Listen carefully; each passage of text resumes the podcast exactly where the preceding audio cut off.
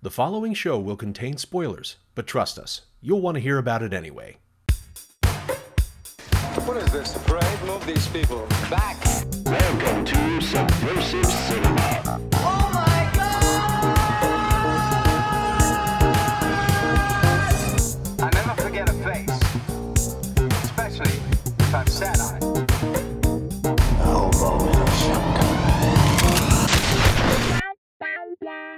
Subversive Cinema. Hey, howdy do, everybody. Welcome back for another episode. It Is Art Hall here, your host? I am your wrangler of the weird, purveyor of the peculiar, and your diplomat of the disturbing. And oh boy, is today just a smidge of all of them. Uh, we are here to talk about 2017's film Assholes, directed by Peter Vack. And to do that, I have old friend of mine, Al Soto. Al, how are you doing? I'm great, man. I'm feeling like a complete asshole today. No, I'm joking. Great. So uh, you've never seen this movie before. Uh, are you happy not. that I are you happy that I made you watch it?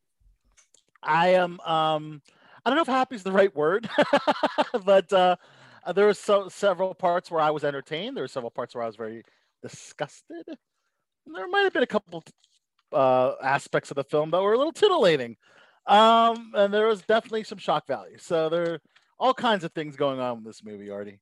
All kinds Yeah, of things. it it covers a lot of the gamut, and uh, it, so it's going to be interesting to see how we parse this out. So the deal with this is, we're here to break down this movie and figure out what makes up its particular brand of subversive sauce. That's the thing that gives this movie and all others like it that sort of pizzazz, that what the fuck, you know. And typically, those ingredients are based out of character story and the WTF factor. So I'm going to break down the movie real quick, then we're going to get into the characters. So, Assholes is a it's a story about love. It's a story about addiction, about poppers, assholes, and perhaps a shit demon. Yes. It is all over the place. You have this story that starts with Ada Shapiro in her therapist's office, and we're learning that she is a recovering addict. And as the story progresses, her brother is a bit of a dick. He doesn't care about her sobriety, gets her hooked back on to drugs with weed because Lord knows that's the starter drug. She catches herpes from her own brother, hooks mm. up with an old friend, and then those two who are struggling with sobriety end up falling off the wagon, going hard into poppers. And what follows after this is this strange odyssey into this weird sexual obsession with assholes and just assholes in general. Literally everything in this movie is about assholes, whether it be the physical or it be about the personality and just Right. the unlikability of everybody. Correct. So it will get through this as we go. But man, so let's talk about characters. Did any characters stand out to you as particularly memorable and why? I mean, I mean, Ada Shapiro is a star. I mean, uh, Betsy Brown, the actress that Betsy Brown, yep. portrays that portrays Ada, she is a freaking star. She's just an incredible actress. She's amazing looking, but she takes on this character that I'm just like, wow, I'm just kind of completely in awe of, and um, handled the material that she was given and and um and did it in such a an amazing and weird and wacky way you know um uh she's she's the sign she's the shining star in this film without question All right, rock and roll. See, I have to give a little bit of a, I have to give a bit of a head nod to Patrick LaBella, who plays Patrick LaBella, the analyst, because oh wow in the okay. history of cinema, I don't know if there's ever been a least effective psychoanalyst ever. this Okay. guy, he just sits there, doesn't say a whole lot. And when he does have something to say, it, it's really not offering much. So he really stuck out to me as what is this guy's deal? What is his plan?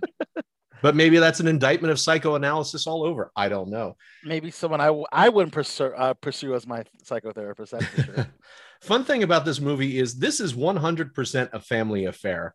Not only did Peter direct it, who he plays in it as the brother of Ada. So Peter Vack plays Adam Shapiro, brother to Ada Shapiro, played by Betsy Brown. But their real life parents, Ron Brown and Jane Brown, pay, play the parents in the film.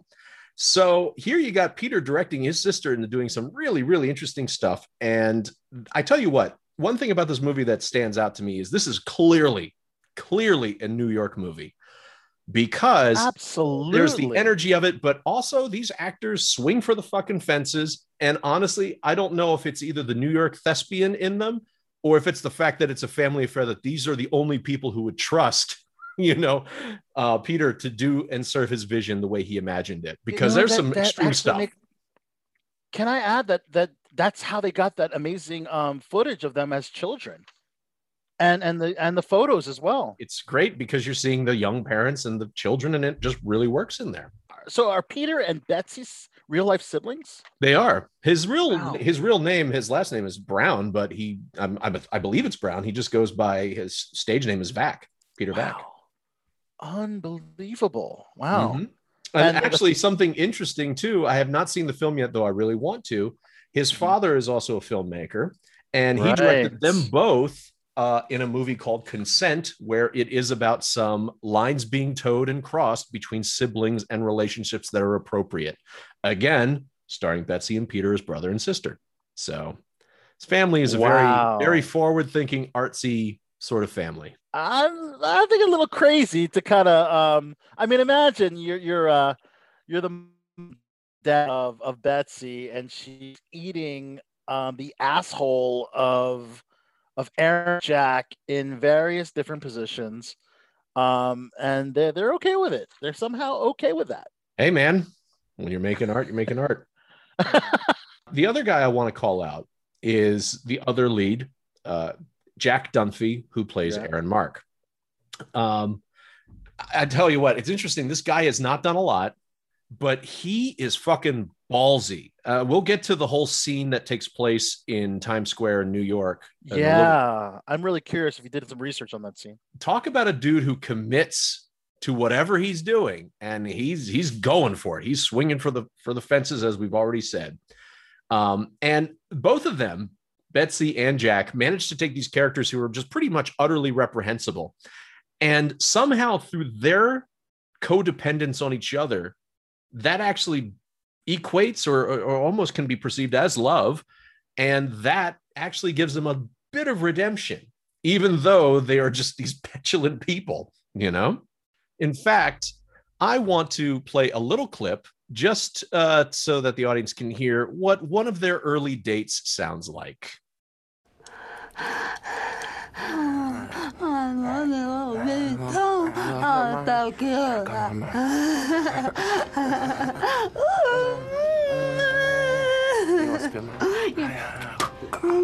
Spit at me, spit at me, spit. Oh, oh, yeah.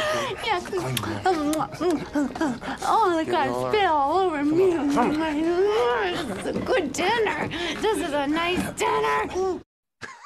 This is a nice dinner indeed. So here you have you have Aaron and Ada hopped up on poppers.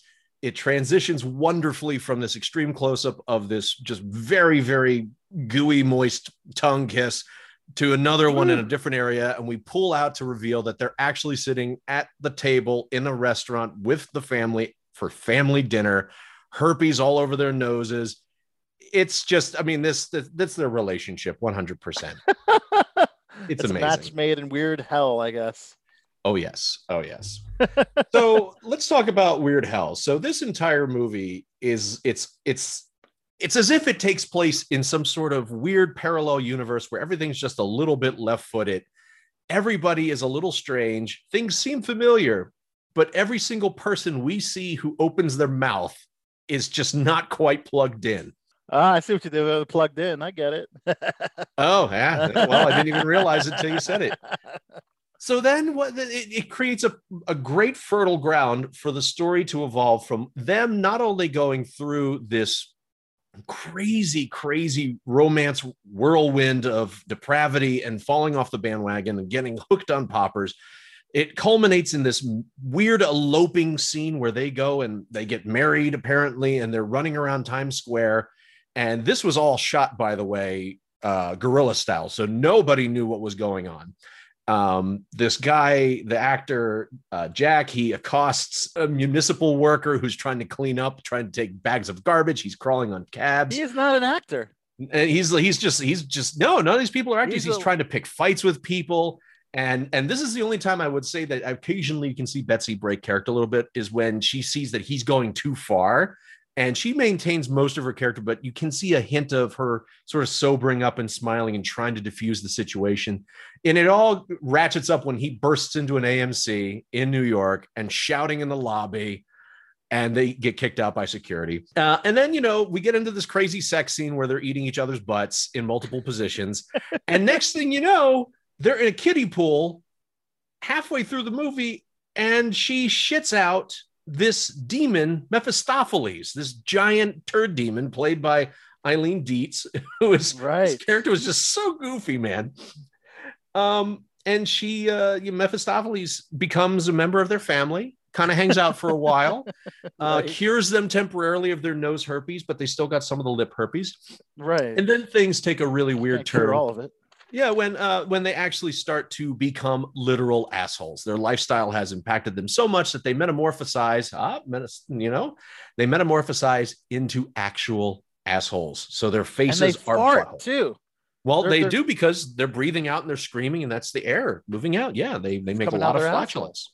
Mhm. Holy, there's a lot of WTF moments in everything you just said. Oh yeah, well we'll get to that just briefly because I have a feeling this next question will be pretty quick. So the big thing is the story. I just gave you the story essentially. You know, um, so did it make sense?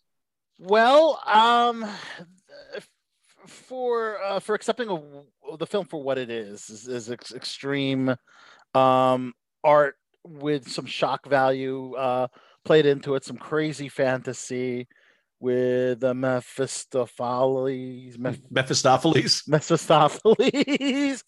um, um, I don't think anything's supposed to make sense, really. You know, I think it's just kind of meant for purely shock value. There, there is one aspect that I still I, I'm not really understanding is what is the motivation for Ada to want to kill her brother Adam? I can tell you what I believe it is. Okay. So here's in a nutshell. He was in the beginning. He has.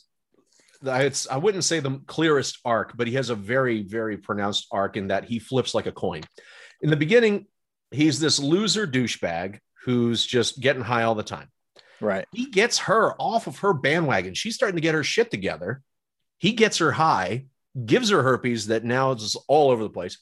And then, as her life is falling apart at the seams, his life suddenly snaps into clarity and he cleans up. He starts wearing nice clothes. He shaves. He does his hair. And now he wants to go study and he wants to be a psychoanalyst. It's Right. literally they're diametrically opposed in each way. And it's almost as if she had life going for her and he managed to snatch it away and sort of give her the curse of being an asshole if that makes sense so Mm. there's some resentment there of just wanting to kill this fucking guy because the parents clearly like him more at all the dinners you know they, they she was like on the side. If you notice in the first dinner before um her and aaron start hanging out she's sitting between the parents. And then he's on the other you know the brothers on the side with aaron.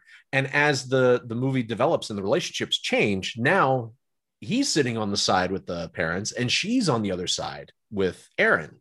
So it's almost like there's this the team of having your shit together which is symbolized by the parents and the team of being a fuck up which is which is aaron mark and whoever you're sitting with is who you're playing you know that's what i'd say that's that's what made sense to me was this Ah. motivation to kill the guy who ruined it for her I mean, I think it's a little extreme, if I'm being honest. Well, it's as- kind of funny to say that this is where we're going to start parsing out extremity for this movie Right. when people turn into an orifice. Right. Yeah. Yeah. I mean, uh, expect the unexpected when it comes to this film, certainly. Yeah. Yeah, there's a lot of what the fuck moments. So the story, you know, it it it made sense for what it was, but did it really? Not really.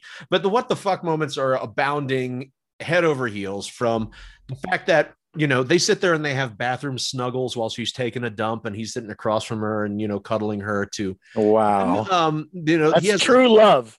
That is true, True. love. true love. He has this uh, delightfully vulgar speech that I would like to share with the audience uh, now. I just love to see assholes open up. It's like they Hmm. blossom into. Do you know what a gape is? Yeah. That's what I'm referring to. Like this just, and the shit I'm into, American actresses won't even do. Like 99% of the videos I watch are not made in this country.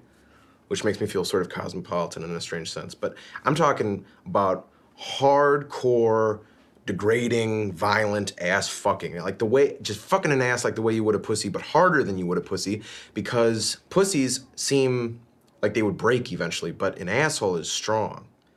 So there you go. Um, and as I'm listening to that again, Mm.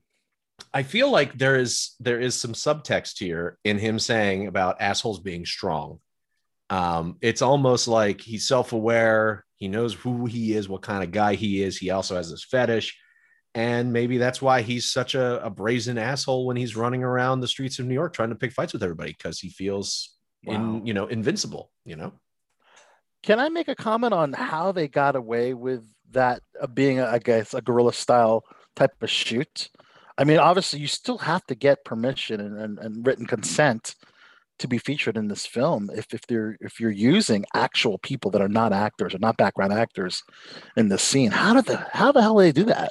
I don't know. I haven't found the exact answer, but what I would think is that they probably had, as a lot of major shows do when they go filming in public areas, and it's just they don't want to impede natural traffic because they're going to do sort of an incognito naturalistic look. Right. They put up signs that say, please, uh, please be aware if they have a permit for this. And actually, I don't know. New York is one of those places where you don't really need permits half the time.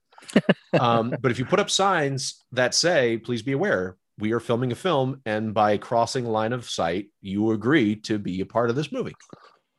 yeah, I guess. I mean, for all I know, the looking at it. cameraman could have been wearing a sandwich board sign that had all that shit on it. I don't know, but That's actually that's actually a probable idea. That's probably how they got away with it because, I mean, that was just in awe of what they got away with uh, shooting in the the midst of the the the hustle and bustle of Times Square. I mean, that's just and and of course, for him not not getting into a serious fight. I don't know if it, it, it made it was in the cutting room floor uh, floor, but there's certainly grounds for him to be kind of like you know someone punching him. You know, so I kudos to uh to them and to the filmmakers on, on how they got away with that. Quite frankly, yeah, it was pretty, pretty nutty. And Yeah. I call that some real brave filmmaking. yeah. So, uh, some WTF moments. Um, where would you like to start?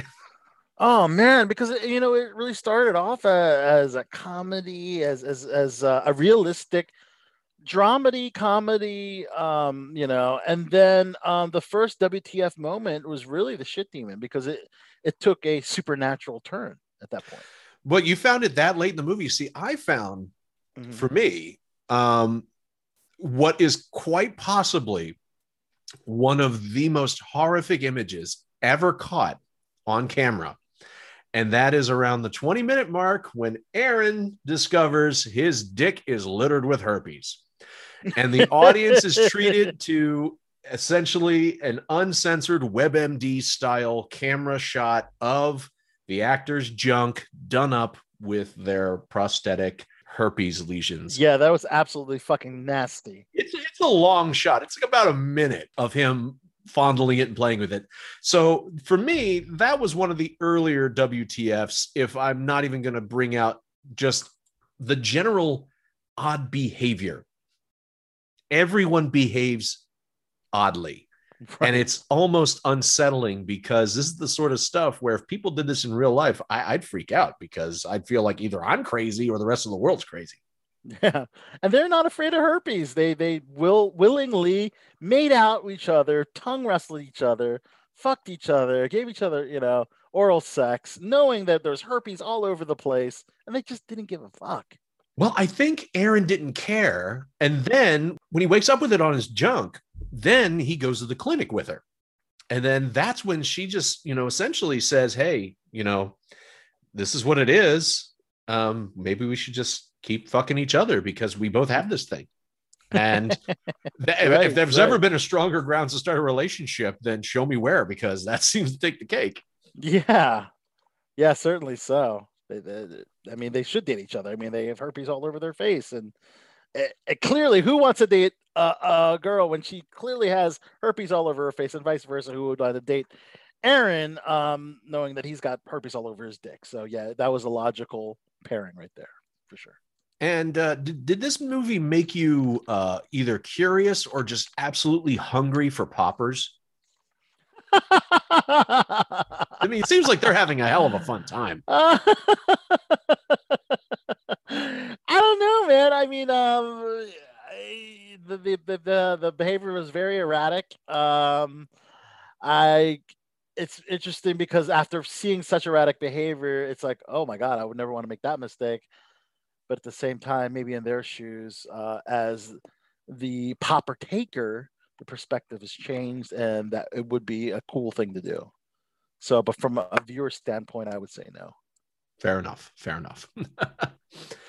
um, uh, what did you think about? There was a. Uh, I don't want to say specifically when because it's still fun for people to get shocked by some stuff, but there was a jump scare that happened in the movie that's very much reminiscent of the sort of shit you'd see in a meme, and that was when Yes. Mephistopheles' face pops up. Yeah, So- initially before she's born out of the butt, right? Yeah, but again, let's not say what's happening in the scene, so at least there's that element of surprise. Right. But so I totally forgot about that from the first time I had seen enough- this movie to this time, and I was like, "Oh. Jesus, what is that?" I know that was whoa, holy hell, holy hell, that was, yeah, that was scary as fuck. That was scary as fuck. I have to So agree. we got got, we got gotted. we got got I- it, yeah the memes or um take me back to uh pee wee herman's big adventure when when the the truck driver you know face gets all like crazy um spoiler alert for a film for the 80s but uh but uh but yeah it was it was a, a particularly scary unexpected moment for sure Yeah. So and then um there was the uh then there's the famous dinner scene that did not go quite according to plan. Um, you know, uh, the visual is something to behold, but for for funsies, I'm going to go ahead and play the audio of it for our audience here. So yeah, it was a it was an amazing session. Oh, I am blown away. I mean, you should write this up to put. It should go in a journal. It, it's unreal. I, I, you're, you seem so seasoned. Thanks. Yeah, I, I mean, I was very very happy with how I handled them.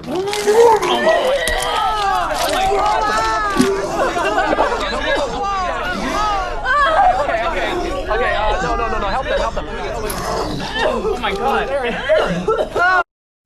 So yeah, they're at dinner and um, they vomit up poop um, because this is the precursor to becoming assholes. So that was wonderfully foul. Um, it's, it's amazing to me how it's really depending on the context of what is available and what has been seen or known in cinema. Because when this movie came out, uh, a lot of the people who reviewed it, they called it flat out the most disgusting movie ever made, this, that, and the other Mhm. thing, right which I would say, I guess, by whose metric, really? Is it because it deals with poop and assholes? Or what? Because I mean, there's plenty of body horror films that are equally as disgusting, if not more so. Right I mean, and then there's horror movies that are just, you know, in their own right, revolting. with, ton- so with tons of gore yeah yeah, so I'd be curious, you know, what do you think it is that makes this particular brand of what the fuck more disgusting or just as disgusting as anything else or less? Um, there, there's, uh, I think people always say there's an aversion to, to feces, to human excrement, to shit, to mierda. Uh, people don't like it. People hate it. They think it's disgusting. Um, if I recall, I remember reading that people think the most disgusting stench is smelling someone else's shit. Um, granted, we don't. I guess some people don't mind smelling their own shit, but but smelling someone else's shit is the most disgusting thing in the world. So you put that in film, um, and it's just it just becomes utterly, utterly disgusting and vile. And I don't think anything can top that. Not any kind of gore um, in the world can top uh, that kind of vile, disgusting um, choices in, in in what they did in the film. Makes sense. Yeah. Makes sense. So, what do you think about the fact that this movie, in some ways, I don't know, I wouldn't necessarily call it autobiographical, but you know, Peter Vack is mining a lot of his own experience. I mean, first of all, let's just go ahead and call this out for what it is. This is an incredibly white movie, uh, but that's because it's a story being told from the Upper uh, West Side, which is a lot of well-to-do white folks. His parents were Mhm. um, these you know filmmaker and uh, his mother was a psychoanalyst so there's a lot of you know what there's a lot of his own life injected into this it seems like Wow. and you know and he made this trying to to find i guess a different take on the neurotic the archetype of the neurotic new yorker Right. saying okay what can we do that would be a little different to really look at these you know these upper middle class people being racist and horrible as you know we we see during his times square rampage Right. he's running around um so i don't know do you think that he's uh do you think that's just he's pulling inspiration or do you think he's actually trying to say something or are we just reading too deep into this Maybe I think we're reading a little too deep into it because um, there's already a lot going on. Um, and I think uh, if you add anything uh, underlying um, themes into it, you're, it's just going to get too complex. So uh, I accept it for what it is um, a comedy sh- uh, slash shock value um, drama. I guess a d- dramedy. How would you describe this genre? Uh, i actually would call it a comedy because Yeah. it is just you know grotesquely funny uh Mhm. it, it no this movie does start out kind of echoing the sentiment and feeling of mumblecore mhm. and as soon as the vulgarity and you know all the ass stuff comes into play then we throw mumblecore out the window and it becomes whatever it is but yeah i would call it a comedy yeah Okay. so what's fun about this is you know he he made this movie without his agents knowing and clearly as you Wow. know he's an actor he's had parts in fact He's he had made- some good credits. yeah, he made this with the money he earned from Mozart in the Jungle, from playing the, uh, the part of the boyfriend in that. And Right. so he has representation. He sort of did this behind his uh, his team's back because he knew that this wasn't exactly a commercial proposition. Right. Nobody would know what to do with it. But he took that sweet, sweet Amazon money and made this with his friends and family. Yep. And here we are. so I think that's the only way he could have done it because I mean he's got some great agents, and uh, I'm sure if this was not his film, and he gave the agents that script of assholes, they would fucking say no. There's like no way in hell are you doing this movie. yeah. Yeah, that's how I take it. But uh, So I just want to read a quote from him on uh, when he's talking about this film and, and some of the reasons of why it is what it is. And he said, To me, movies that are gross are about vulnerability. In our most intimate relationships with family, we let ourselves become diseased, covered in shit. Our assholes do grow over our faces. We become our worst selves. That is something I struggle with.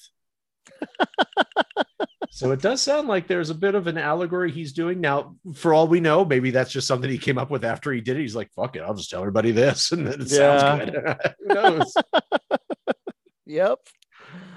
I hope there's an assholes too down there. Is Well, I mean, given the way it ended, which by the way, uh, that's what I wanted to talk about too, is Yeah. how it the last 20 minutes or so of this movie, it actually sorry, about last 15 minutes or so, it becomes a documentary, right? it becomes a mockumentary done in the style of the TV show Intervention, which, by the way, I have to say, this was pitch perfect when it comes to the music that they use, the editing, the camera work, and the music cues. Mhm. It that was it's such a huge curveball in the way the story's been told, but I think it works because it's done well.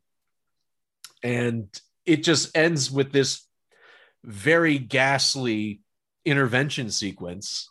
And uh, but you know, long story short, everybody ends up happy. They have a baby, they have a little asshole. Asshole baby. Their faces never return the normal, but you know, the family seems to deal with them for what it is, and we're treated to a great moving diorama of the family photos at the very end of what this new asshole means for the family.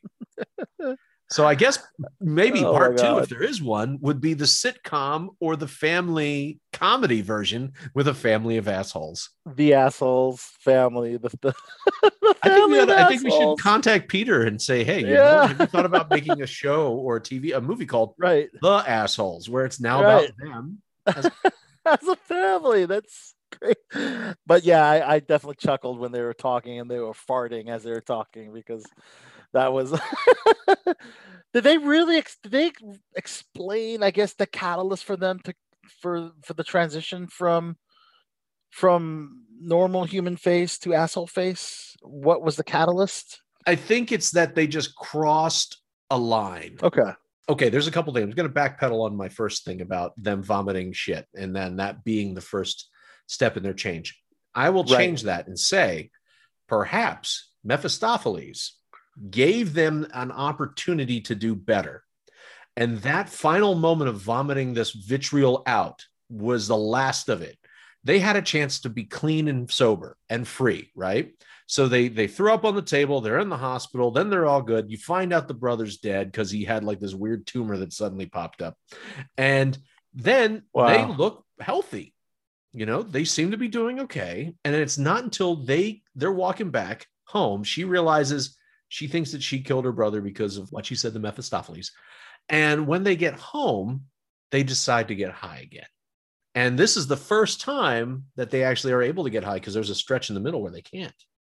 So Okay. I posit to you, right after this, they turn into assholes. So I think they were given the chance to start anew. And very much Hmm. like the the book of Genesis, somebody had to bite that apple. And they were cast back out to be the assholes they really are. So that's what I say is the reason that they changed. Okay, that's the work of the shit demon. I won't even say the name because it's a tongue twister. well, they could just call her Mephi. I think that's what they call her. right. so that's what I think happened was Right. they they had a chance for redemption and instead they went back to the charge. wow. Kind of huff some charge. Though the transition to uh to suddenly having an asshole face is pretty delightful. what was the rating of this film? Uh it was not rated. Oh, it was not rated. Okay. It was not rated. Um, I I had a think what- feeling he would know that he couldn't. He would most likely, I guess, probably get an NC seventeen. I would say NC seventeen for sure. Yeah, and but I think too, this was a shoestring budget movie for for all intents and purposes, Mm-hmm. and to get a movie rated, that's expensive. So he's like, spent all his money making this movie, so no point in you know paying the. MPAA five or eight that grand or whatever it sense. is. That's why most of the indie movies that we see do not have a rating. Yeah, that tangentially, yes. If Yes. if there's if there isn't excessive or extreme content, forego the rating process because it's just costly and really that's just to get shown in chain theaters, which most indie films know they are not going to do. Right. Not backed by a studio, you are not going to get into a theater across. Right. So. Man. I mean, it got distribution, so it did something right. Well, I mean, he certainly. I mean, I think you know he did. He got it on Amazon, which Right. is his thing. And um, as to wherever else you can find it, I don't know. I mean, again, it's one of these subversive flicks that it will absolutely divide the audience, and that sort of shit goes like gangbusters at a festival. Yes. So I'm not surprised um, that you know that this did as it did. Actually, I believe they created their own category of award at South by Southwest when Okay. this movie played there because they wanted to give it something, but they didn't know what the hell to do. So in 2017, they actually created this award named after Adam Yauch from Beastie Boys in honor of Yeah. and his memory. And this Hornblower Award is given to a film from the Visions section, which was previously a non competitive section. And it's an award for uh, a filmmaker whose work strives to be wholly its own without regard for norms or desire to conform. Now that we know that, makes perfect sense. This Yeah. movie is certainly its own, and ain't nobody gonna tell it otherwise. yeah. It's interesting because uh, this movie is, has been compared to The Greasy Strangler.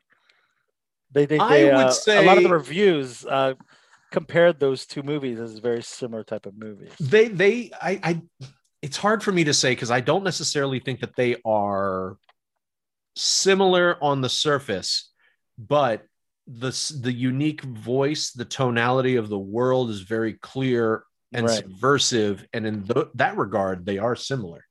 Um, and they both, you know, have a bit of gross out humor in their own way, Right. which uh, the audience will hear about when we get to Greasy Strangler and a few episodes down the road, um, which is one of my favorite movies. So wow. it's uh it, these these these are great um yeah you need a bit of a strong steel stomach to sit through some of them sometime but yes. you know what art is weird and art is strange and art can be beautiful and gross at the same time and i think that The person or the or the well, uh, both both. I think that things like this need to be given a chance you know see it for yourself decide. Chances are you might not like it but you only know if you try. Okay. al i want to thank you for uh first of all Thank putting yourself through it and secondly for coming to talk to me about it today i appreciate that I appreciate you, Art Hall. We refer this to any of your friends this this um this movie Absolutely, yes. We'll tell them to go watch assholes Tell them to watch Assholes. Um, I give it um, four point five uh, sphincters out of five sphincters. Well, I guess that's right. We how could I how could I almost sign off without even asking the most important question? How spicy is this movie's subversive sauce? I use a scale from one to ten. It's completely arbitrary, and, and you know, as the show goes on, th- this metric doesn't even matter. But it's just kind of fun to round it out that way. So I have to actually give this one like an eight. I have to give it an eight. It's Out of pretty damn 10. spicy. Out of ten, yeah. out of 10 okay i'll go i'll go uh i'll go 8.5 because i already had the 0.5 with the the 4.5 sphincters um so i'll go 8.5 That's right. And going by Price's Right rules, if this actually was a nine, then you would have won. So there you go. there you go fantastic Oh, wonderful. Well, thank you, Al. Um, Thank you. Make sure. Oh, actually, sorry, Al. Um, you'll be the first person that I have to promote something else. So why don't you tell everybody where they can find you and check out your work? That's right. Um, thank you uh, for that, Art. Uh, Below the Belt Show is a long running entertainment pop culture, um, formerly internet radio show, now a podcast, officially a podcast show. You can catch us on belowthebeltshow.com, soundcloud.com slash below the belt show. We're also on Apple Podcasts, Google Play, Spotify, Amazon, Amazon Music, um, and all your favorite streaming platforms for podcasts. And um, of course, Art Hall is featured in a couple episodes of Below the Belt Show as well. That is also true. Yeah. So rock and roll. Well, thank you again, Al. I appreciate it. Everybody out there, check out Assholes. You can see it on Amazon right now. I think it costs like two bucks, three bucks to rent. And uh, you may or may not regret it, but you won't know till you try. Until next time, this has been Subversive Cinema.